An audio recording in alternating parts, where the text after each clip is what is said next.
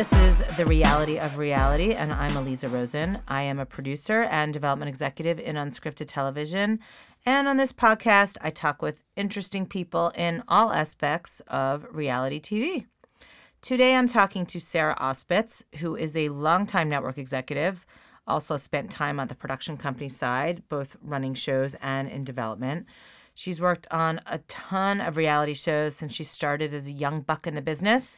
Today, she is a VP at GSN, the game show network, where she oversees shows like Skin Wars and the Emmy nominated show The Chase. I'm so excited to have you, Sarah. Well, I'm excited to be here. Oh. so you and I met when do how many years ago? Five? I think it was when my first year at Nuvo, Right. wasn't it? It Well, was yeah- called yeah. SiTV at the time. Yes, in TV. And it was my first real screen. right. And that's where it all happened. That's where it all happened. Yeah. You pitched a show to me, and I don't even know how we got. How did we even get the meeting? I, I can't think remember. the agents probably set it up. I like probably. Yeah. I and it was me calling the agents. Go, hi, I'm Sarah. I'm at this new network, and um, Just- we'll get into that. we'll get Part into of what I love about you. and and uh, and you showed me. Did you show me tape there? Showed So you showed tape. so this was a show we had called Curvy Girls. This was with my old company, Stage Three. We had a show called Curvy Girls that was brought to me by an, an executive producer. It was a really good tape. We sort of made some changes to it that you know you end up doing when you make a deal with producers. Sometimes change it up a bit.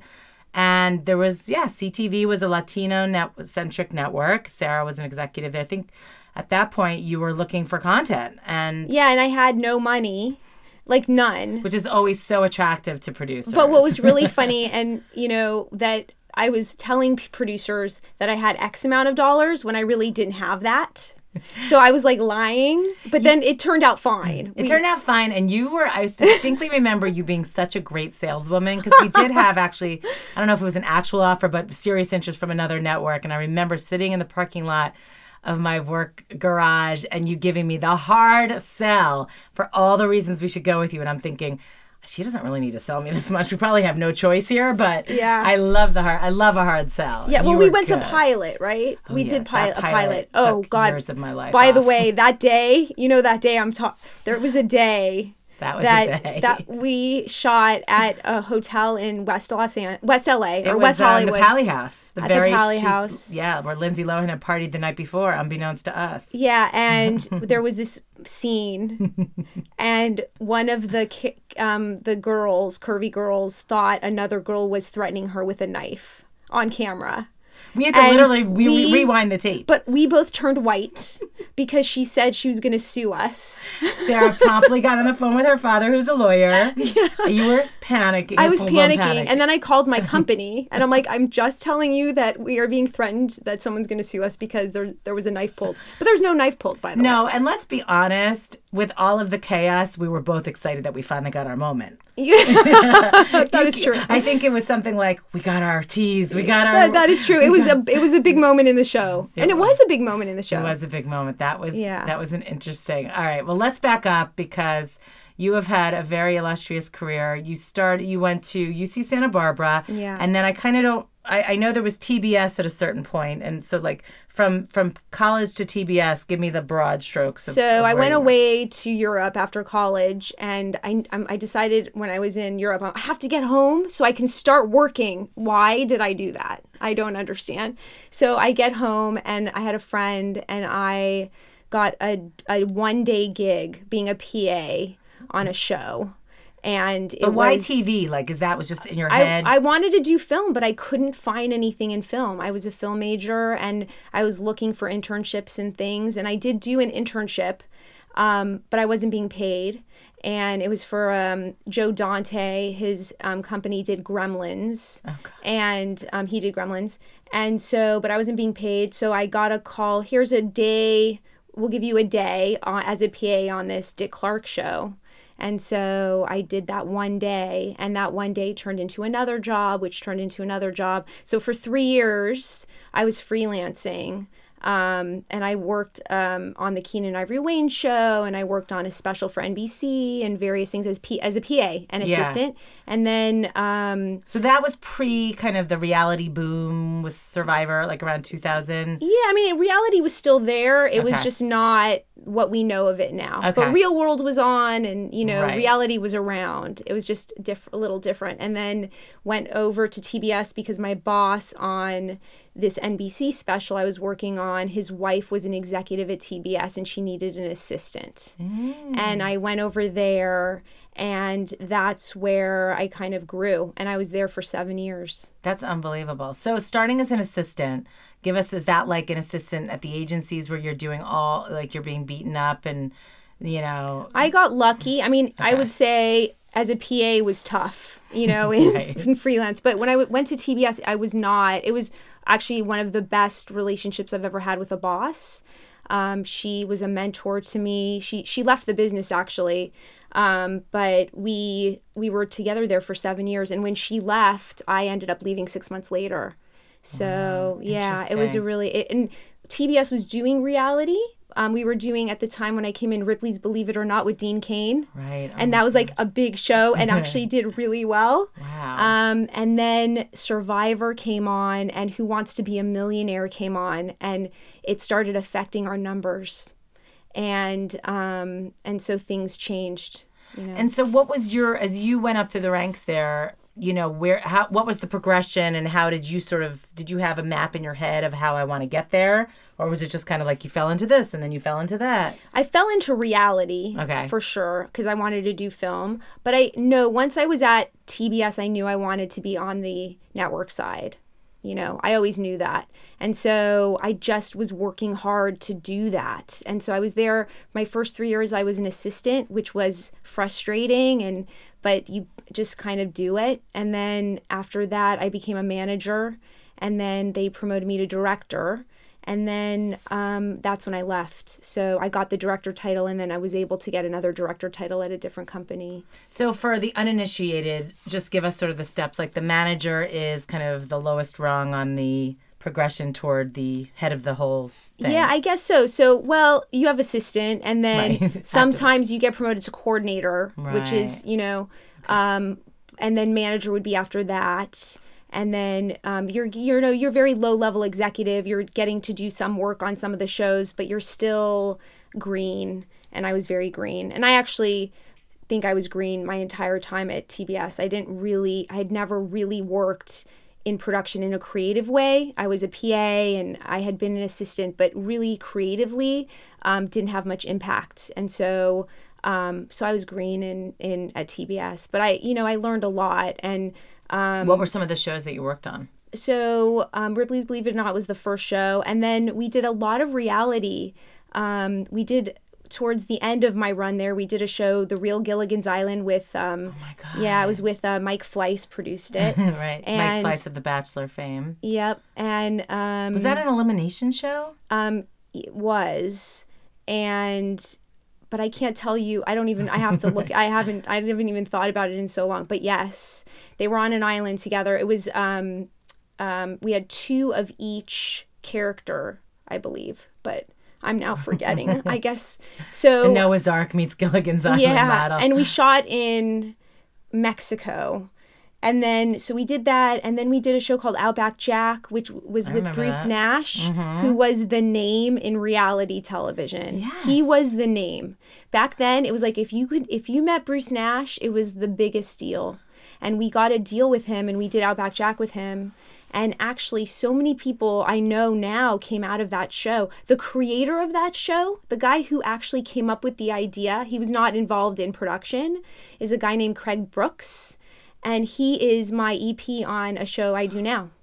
It's crazy. well, and that's why I always say you can't really piss anyone off No. because they will always end up coming back in some form. Yeah, I mean, I'm still I'm working with the same people I worked with 20 years ago. That's It's- incredible. It's, incredible. And Outback Jack, I is that was that like a bachelor type show? I'm, Yeah, it was basically The, Australian Bachelor. Bachelor? That's right. Okay. And we took girls. Um, we said that they were going to meet this like guy from Australia, and they were going to go to Sydney, Right. and we throw them in the outback. I love and it was actually a great show, very well done. Bruce Nash did a great job, um, and it did really well for TBS. And then the decision was not to do another season. So So you were not on the development side. You were on the current side. I did both. You did both. So you were in the meetings with producers when they come in to pitch. And what was that like being sort of, you know, not someone that could necessarily sell it through on your end as a manager or even maybe a director, but as someone kind of hearing all these pitches, that was your sort of inauguration into I'll never forget. Can I tell you this one pitch we Please. took? So I was a director at this time, and and Christy, who's my boss, and I took this pitch with this guy, and I I don't even remember his name, but he was an older gentleman, and he came in and he came in with thirty documents. So he was going to pitch thirty shows. Okay. And um, how long was the meeting? the and I look at Christy, I'm like, oh my god. So he starts pitching. He's just one show was called Ant Farm, A U N T Farm, and I'm like, I don't get it. And he's like, you don't get it, Aunt." I, I mean, to this day, I, I don't know. I don't even know. I'm even know. stealing that and making it a good show. I, there's got to be a good show there. so this is the type of show that he was pitching. So um, in the middle of the pitch, he gets up and he starts talking, you know, and all of a sudden, this huge booger falls out of his nose.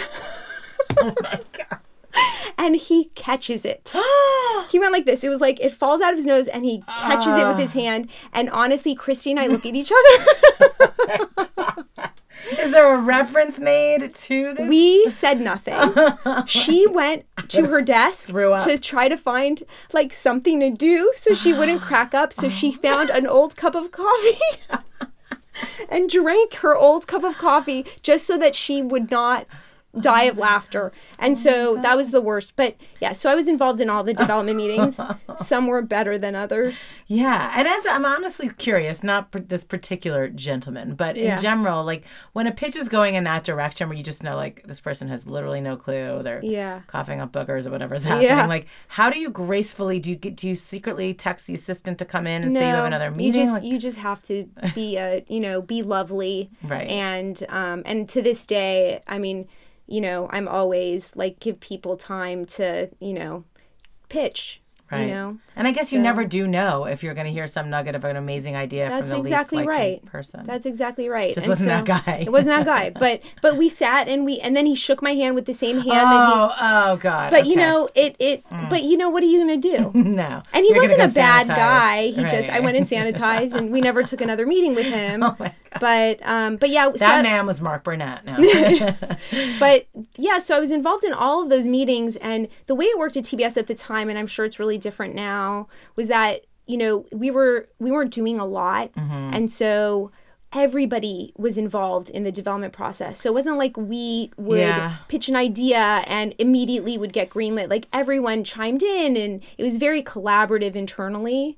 It may be different now because they're, you know, I don't know how, how it works there now, but that's how, it, and that's actually kind of how it is now. The company I'm at now at GSN, um, everyone talks about the shows because we don't, we do a lot, but we don't do, you know, a ton. And so everyone, you know, we're very thoughtful and we, you know, Well, let me ask you about that because, you know, sitting on the other side now, as I am, and you've been on the other side, and we'll get into that as well, you know, it sounds great in theory, but in reality, it also feels like, yeah, yeah, yeah, but then really it's just up to one person anyway. So Yeah. is it, you know, is that frustrating on your side too when you put sort of so much thought and collaboration into it and, you know, maybe the big boss just says, is not feeling it or doesn't want it, Yeah. you know? I mean, but at the end of the day, they're the ones that have the ability to, you know, spend money.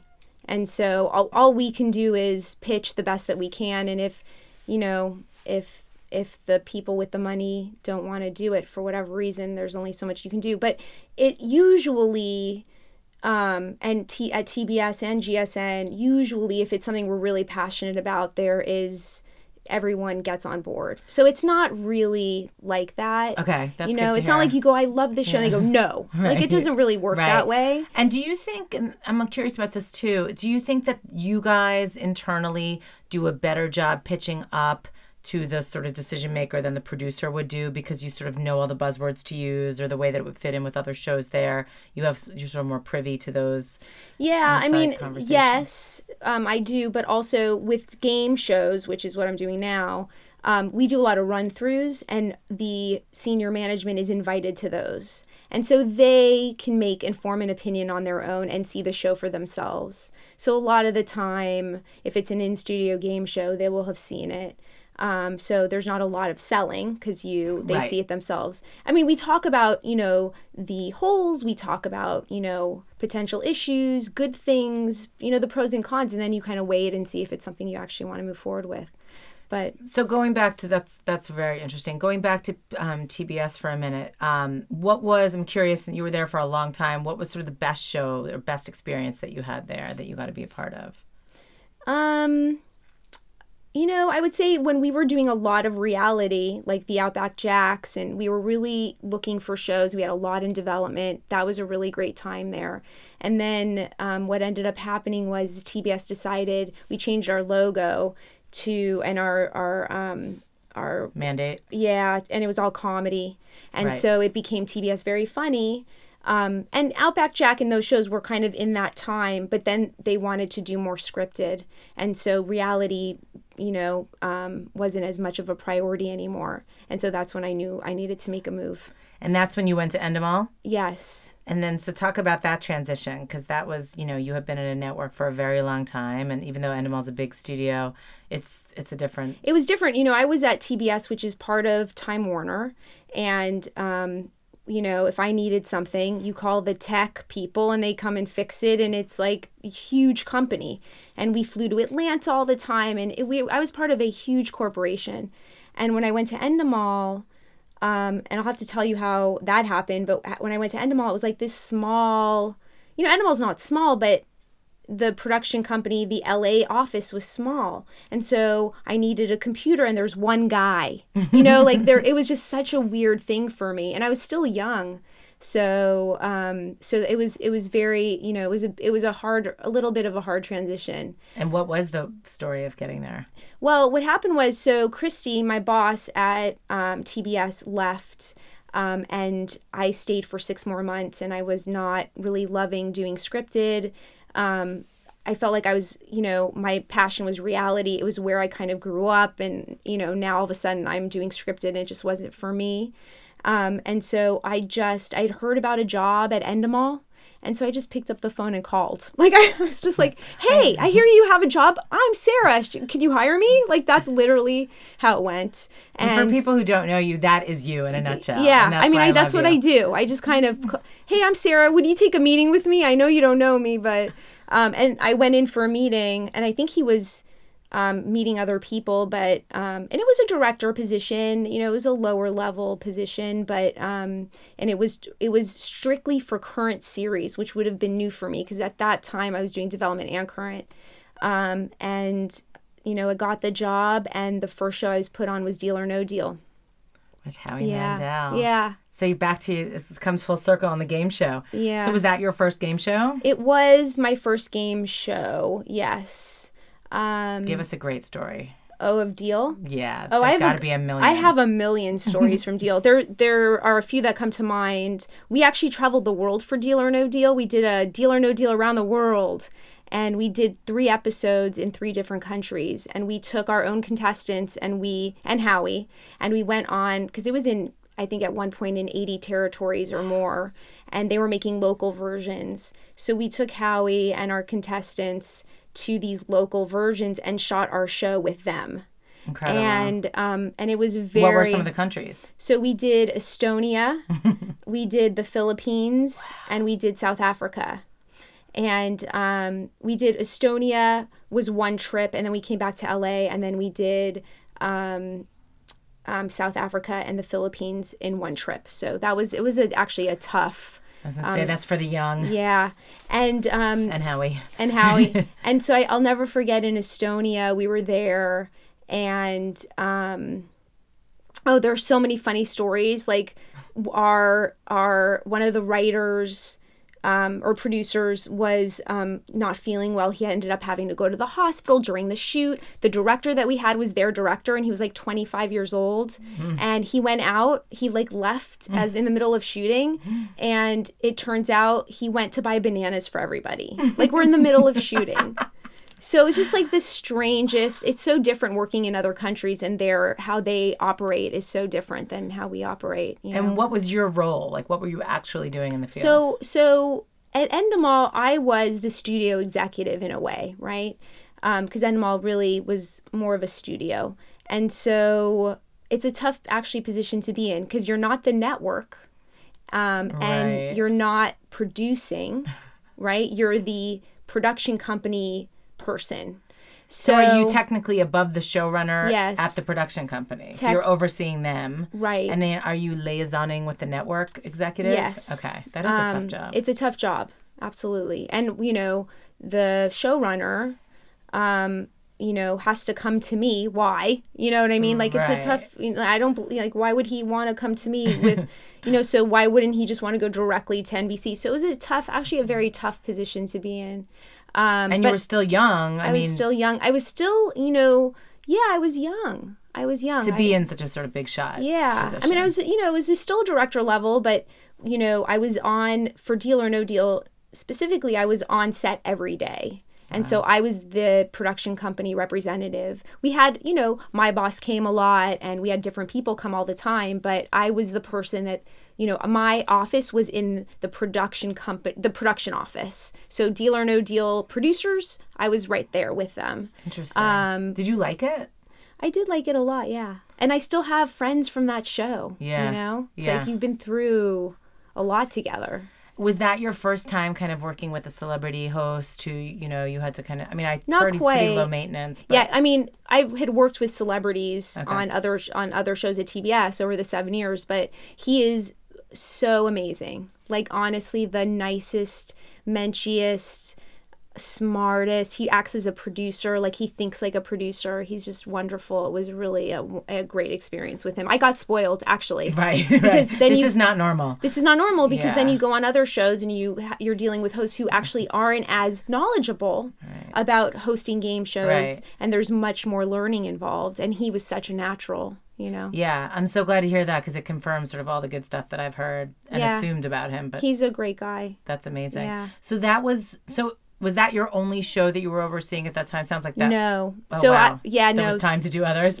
yeah so i was on that i was on a show that we did called one versus a hundred at the time um, Who was that for? that was for nbc as well Okay. um, and that was Bob Saget hosted that, and it was a Friday night show. And then, um, I mean, I did dozens of shows for Endemol, so those were two of the big ones. But I did some docu series for them, um, competition, all kinds of stuff. and so, you did so the shiny floor, the competition docu. What was sort of your? Did you have a favorite genre? you know, um, I love it all. And with game, I loved game. I love game. I mean, I have to say, I I love format. You know, docu series. I really enjoy. We've done a docu series Yeah. together, but it's a lot different Yeah. and a lot. Um, a lot more difficult in a lot of ways because you're creating story out of nothing.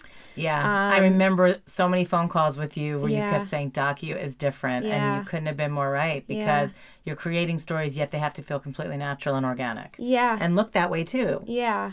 And, you know, I think for me, the biggest lesson in docu um, was at Endemol because we did a docu and it was my first docu. And um, And it was called and it was called Southern Belles and it was SoapNet. It was on SoapNet and it was very difficult. I have to say, I actually watched that show because I don't miss a docu soap, and I liked it. Yeah. But I- it turned out great, right, actually. The on-screen product was great. yeah, but behind it was a really really tough show. And we Endemol was new to docu at the time. It was kind of like docu what we hadn't, you know. And now Endemol's no like Jerseylicious and all this great stuff that they've Right. done. Um, what was the hardest part about it? you know, storytelling was the hardest part. It was really creating compelling story and, you know, having a beginning, middle, end for every episode that made sense, that made you want to come back the next week. And, you know, we shot up we shot for weeks in Kentucky and then we got back into the bay and the connecting tissue. It was just a lot of things we needed to sort through and it was a tough process, but we did it and I think we did a great job. Um, Do you have to go back if you like? Because it sounds like maybe you were missing some stuff. that, missed- yeah. So then, do you just go back and get the connectors? Like, how do you? Because not all the stuff you can solve in post. Yeah. Some of it you can, and some of it you have to go back and shoot stuff. Yeah. Did you tell the network? yeah, they were very involved. I don't, you know, they were. They knew they what was up. Oh yeah, they were Yeah. there, right, right there with us. You know, I mean, obviously we just all wanted a good product, and Yeah. so that was a rough one. But I, I really loved the final product and I think we did a really good job. And there was even discussion about doing a second season, um, but then SoapNet um, ended up not, you know, going away. So, so that was off the table. But that was my first docu, and I have to say, from that experience, which was tough, I learned how to do docu, and that's why when I was doing docu after that. I was very clear on what how we needed to produce it, and that's why Curvy Girls. And I did mostly docu at um, SiTV Nuvo.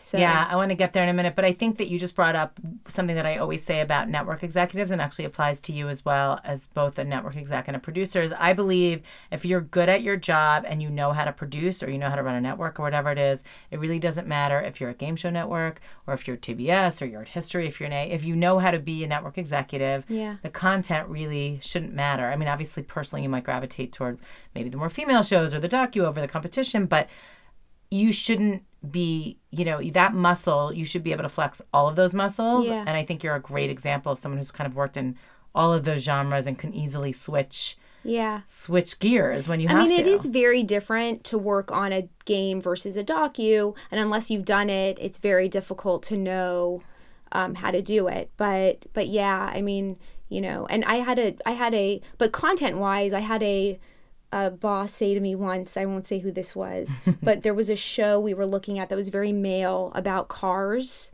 Now, if you know me, I know nothing about cars. And by the way, I don't care about them. Like, neither. like who who cares? right. But we know those shows are popular. Yeah, so I found a show. I pitched it to this CEO, and um, and um, I was asked, "What do you know? How could you produce this? You know nothing about cars." And I, my response was, "That's my job." It's like it does. What do I know about being a, a you know a, a plus size model? Nothing. Sarah You know? is very thin.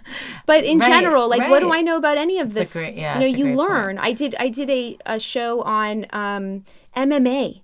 Me, a show on MMA. But you learn. Yeah. That's your job. You know, you become the expert in it. And that's, I mean, I not to sound cheesy, but that's sort of what I love about our business and what we get to do is that you are literally in a fight club one day and out with curvy models the next, and then Yeah. on a farm the next, and then after that in Yeah. Dubai doing deal or no deal. Like that's the excitement of us. That's why people envy what we do. Even yeah, though, we're we we can do all kinds of stuff, and Yeah. you know, and we know if we need help or if we don't know something, we ask and we figure it out. You know, we did a, I did a weight loss show. Um, my first show actually at SiTV oh, the Osmond. was Operation Osmond with an Eric Evangelista produced it. Hot and snakes. I never did a weight loss show. I didn't even know if this was going to work. And he hadn't ever done a weight loss show, you know, and there were weight loss shows on the air, successful weight loss shows. And and we did it. Because Yeah. we, you know, Because you're smart and we- you get it. yeah, and it was actually successful for eighty-eight thousand dollars an episode. You know, it's unbelievable that we were able to an hour episode eighty-eight thousand, and they and and the shows looked good for that. I yeah. I mean, with curvy girls, I always say we did. You That know, way you got more money. You got more money, which Eric is still bitter about. Yes. Unfortunately, he knows that he knows the dirty details. But that show looked like a Bravo show It did. on you know a Curvy- beer, Curvy the champagne show great. on the beer budget. So I'm proud of that. So back to you. Mm-hmm. Um, so once you left Endemol, was that SiTV after that? So yeah, so I was at Endemol for four years um, in current, and then I actually did a year in their think tank in development. So I just came up with show ideas for a year. So okay, you need to describe. Um, I didn't talk is. to you about that ever. Yeah, I? I, feel- I saw it on your resume, and I Yeah. thought, like, is it like, oh, you know, all glass, and they're all just in there, you know, with their hands on their heads, thinking, Yeah. like, what is it? Yeah, it was it was actually kind of an interesting thing. So they had a think tank of like five people, sometimes less, sometimes more, where they, that where they just sat in a room all day long and would ideate. And you know, the thinking was Endemol would take the nugget or whatever, develop it, and and so yeah. Um, But I- they were employees of Endemol. Yeah. Okay. and so um, after three years doing current and Deal or No Deal had gone away, which was my main show, and they were you know doing some other like more docu stuff.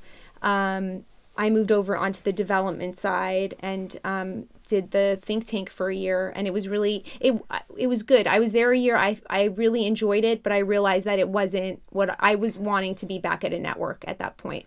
Did you? I mean, you know, I've been in a lot of those types of sort of brainstorming meetings Yeah. as a development person, and uh, you know, what was the it can be really fun and collaborative or it can be exhausting because you know you have to listen to some really bad ideas probably some of which are your own Yeah. but also like was there an expectation that you come in with 10 ideas Yeah. once a week like what was the the expectation was you work all week. Okay, so there were a couple things. You work all week on your own ideas, and then every Friday there was a meeting that we had where we would pitch ideas, and we never knew how many we were going to get to, um, each of us. And then also, if Endemol sold a show, let's say they sh- they sold a show in development to someone, or did a, were hi- you know were asked to do a run through of a game show, we would do it you beat it out you figured we would beat it out. Got we it. would create the run through. We would put the run through on, and so we did that, and that took a lot of our time as well. right So, you so but that's easier in a way because you have something to work with Yes, as opposed to than ideas nothing. out of thin air right. and where were most of your ideas coming from Um, online, internet. You know, I was on um, all kinds of websites every day. I I would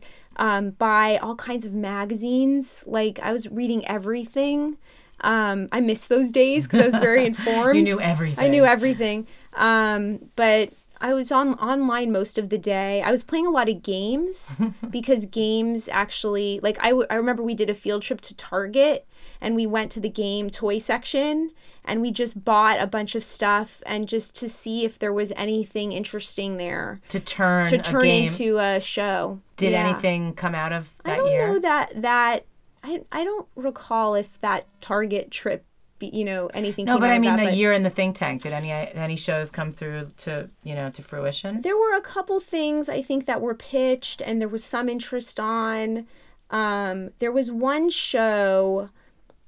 There was one show, Love in the Wild, which um, actually Love in the Wild is not anything that the think tank had, but there was a a nugget from the think tank um, that that helped you know get that show you know going. So yeah, so there were things you know. But I think that that just shows how hard development is Yeah. because you can work a year in a think tank Yeah. and still the ratio of any of those shows Yeah. going anywhere is so Yeah. low. Yeah. Even in an Endemol, which has a machine behind it. Yeah, Endemol though was very focused at the time on selling broadcast, and I think that um, they also at the time did some cable, but at that time when I was there, with the height of Deal or No Deal and that going away, I think the broadcast was a focus, and so um, so that is hard. Yeah, Obviously, that really business hard. is very hard. Yeah. Right, the uh, alphabet networks, as we call them.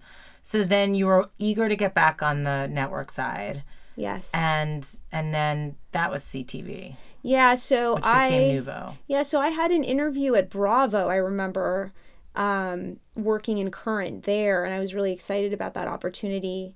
And um, what was kind of funny is, you know, my boss now was the head of programming at Bravo. Amy and Amy Introcaso Davis. So it's kind of funny, but um, so but I didn't interview with her; it was someone else, and um, I also interviewed at SiTV at the same time, and the offer from SiTV came in. So I and I think Bravo they ended up hiring someone else. I don't even know. From what I understood, I was maybe a little in the running. I didn't even know, but I took the SiTV job because it was offered to me, and so I went to SiTV, and it's you know it sounded really interesting to me because it was an opportunity to do something and create something on my own. You know, like they had a programming department. There was, you know, I had a boss who had been there for a while and, you know, but they had never really taken outside pitches. No one knew who SiTV was at the time in the creative community. And so it was really this opportunity for me to just be a hustler. And that's what I was. For the f- three years that I was there, I was a hustler. I Yeah, hustled. You hustled, and you were really, really good at it. Like I said, I mean, you you know, you you shepherded Curvy Girls through and a lot of other. How many shows did you ultimately buy? Um, well, we we produced uh, quite a few, quite a lot. There were a lot. Yeah, I mean, I don't know the number, but we did quite a bit. And, you know, we did Osmond, we did Curvy, we did uh, Fight Factory. We had a show called Mission Menu, which was the first time. That show was really interesting. So it was pitched to me um, a- and uh, as a co pro with TLC International. Right. So they took the international rights, TLC did, and we got the US rights and we aired it and then they aired it internationally. It was very interesting. And the SiTV had never done anything like that before. Yeah. And they split the cost with us. nice. So we were able to have a more expensive show yeah.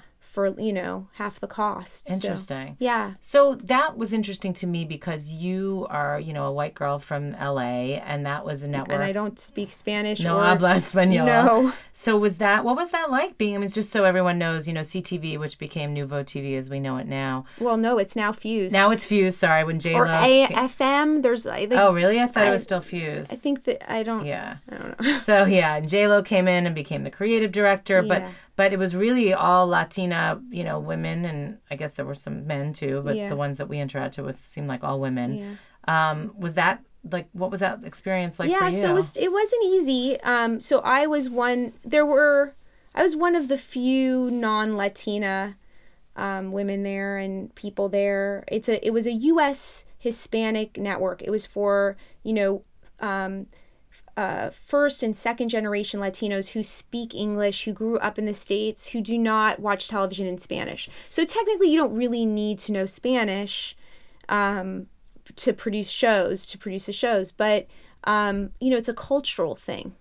Um, so Right. it was a lesson for me, and I it was a challenge, and I actually enjoyed the challenge. We did a lot. You know, it's like to understand the the nuances and the differences between Colombian and Peruvian and Mexican, and it's all very different. And so um, it was it was very interesting and um, and I actually really enjoyed it. It was and and you know they were interested in in branching out and doing um, you know working with production companies that don't normally produce for the Spanish market speaking market. Yeah, So, and I think the other challenge I remember seeing you go through it, and I think you you did a very good job of navigating what is difficult. And that you mentioned earlier, the budgets were tiny.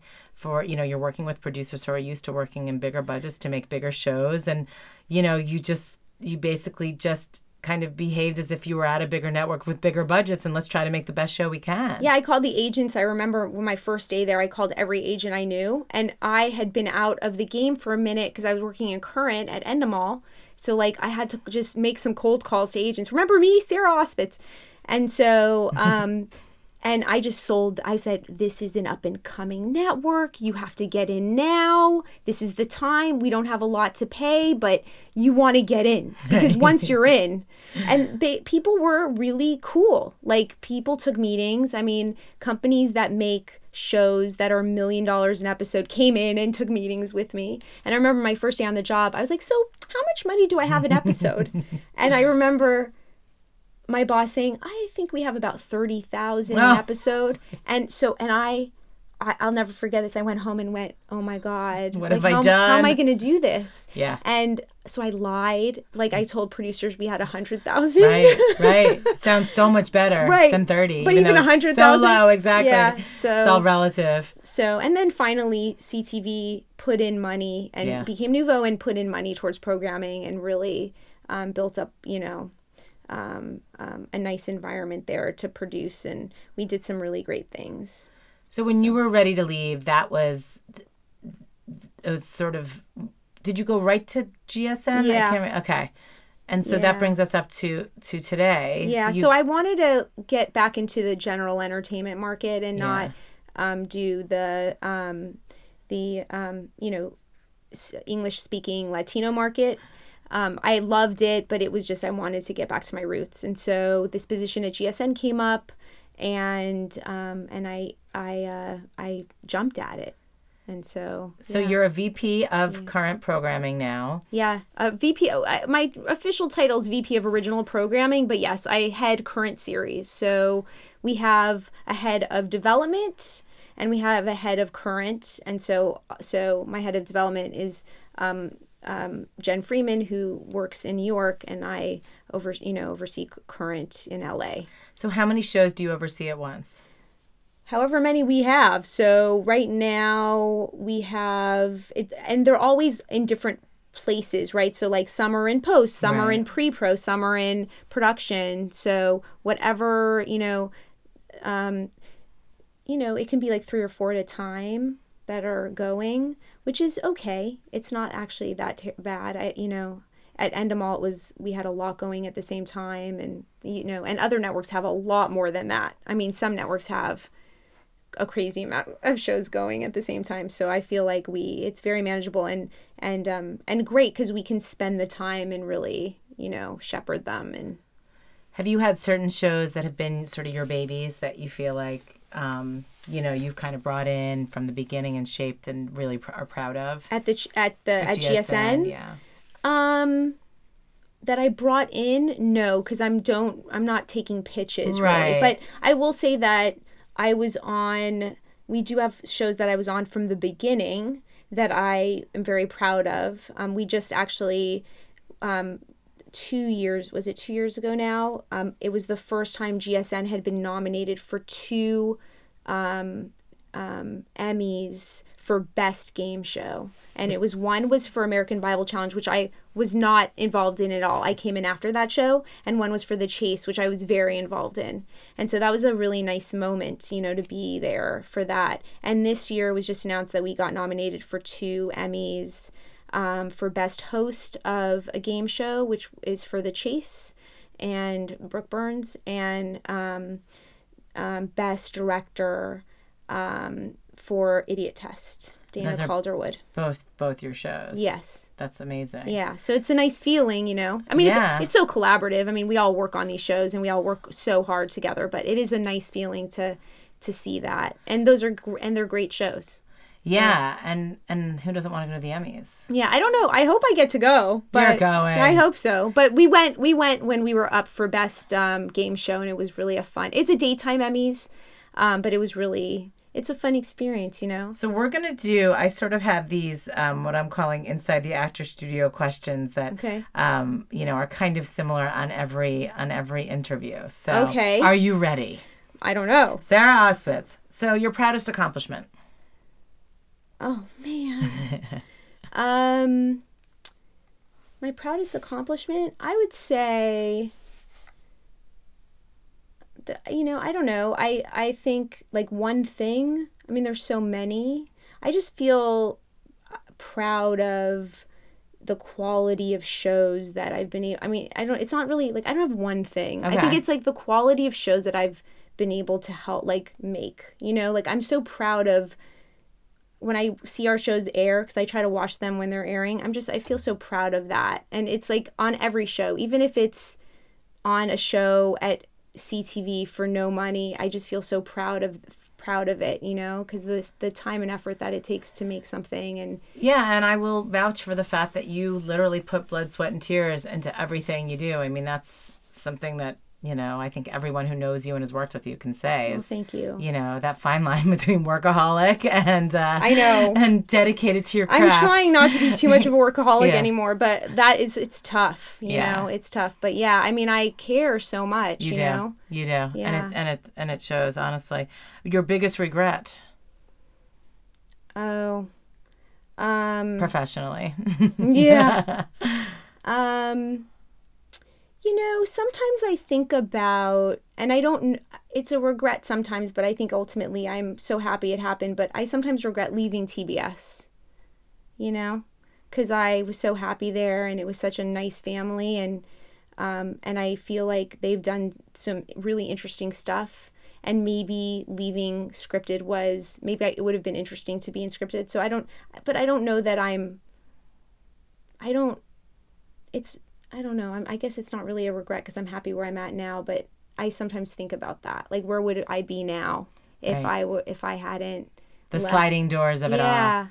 You know, it's interesting. I meant to ask this before. Um, as a network executive now, you know, with all of the shifts to digital and everything that we're going Yeah. through in, in in this industry, do you worry about what your job will look like in five years? Not- Yes, not- every day. um. Yes, I do. And when you think about it and you can't sleep, what are your thoughts?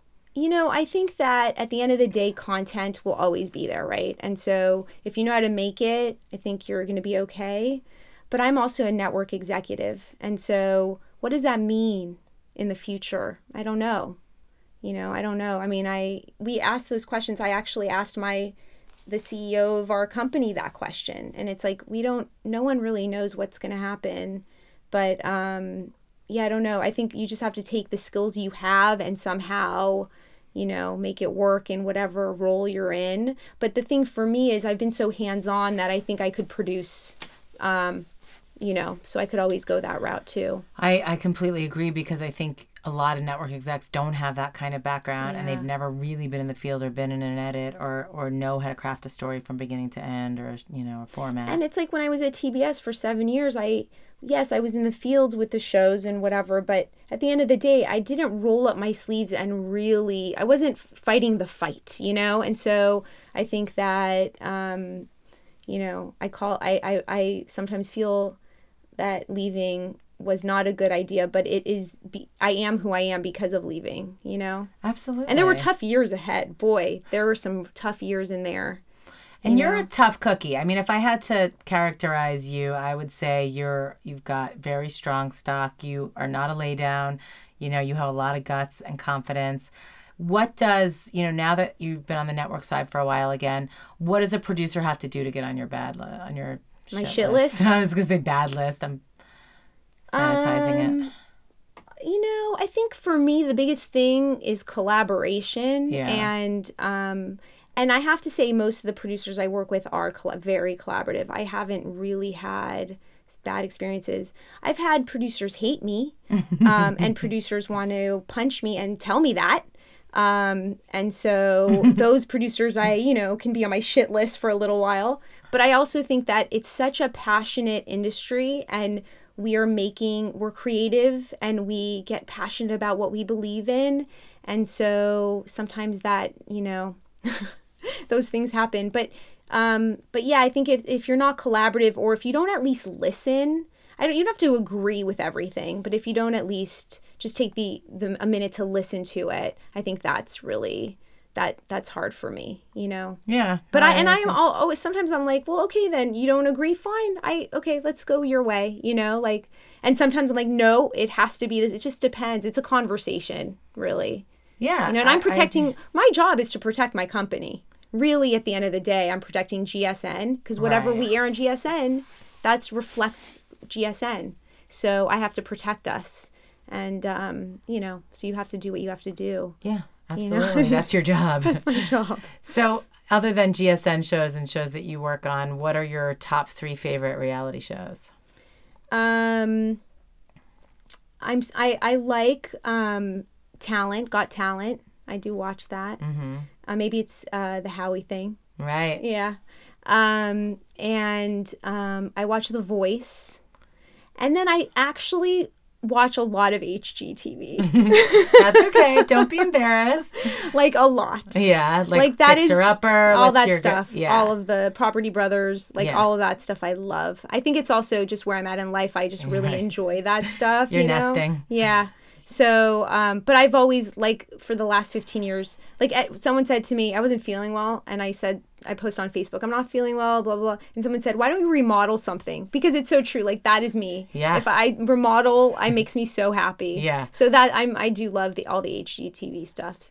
Um, and I watch, you know, I try to watch a little of everything. It Yeah. can be hard because, you know, I uh, I'm I'm watching TV all day long, but I you know I will say guilty. I watch the Kardashians. I still watch all that stuff. Are you embarrassed that you watch the Kardashians? No, it's a good show. You know, What makes I it mean, good? it's like the show has sustained, and it's you know, it's it's that is incredible, and you know, for a show to and to become a household name like that, no matter what you think of them or whatever, it's pretty incredible, and they've made an empire, and the show's well done. And do you did you make the leap to I Am Cait? I watched um, the Did you first try? season. Yeah, it, Oh, the I- whole first season? Yeah, I did. And will you watch the second one? Um, Or it's actually on already. was it? it- Is it? Ha- it's Yeah, it started airing, Yeah, that can tell you Yeah, that. yeah, you know. You're, it you're, wasn't for me, but it was. In, it was. I think it's spectacle at first. Yeah. You know. definitely. But I mean, talk about you know. I mean, a great storyline. seriously. You Yeah. know, wow. Yeah. It's I think he she said that that's that was the best storyline of all and nobody even knew it. Right. Yeah. Incredible. It's pretty spectacular. Like if you look back you're like, "Oh, it all makes sense now." Right, right. right. Yeah. But interesting. You know. So do you feel like we covered it all? I don't know. I feel Did like we I was that like interesting. Very interesting. And is my voice okay to listen to? I can I listen know. to it. You Whether can. America will embrace it, I can't vouch. I don't know for America. but I loved having you. I always like talking to you yeah, this was fun. I enjoyed so myself. Thank you. Thanks right. for having me. Thanks for being here.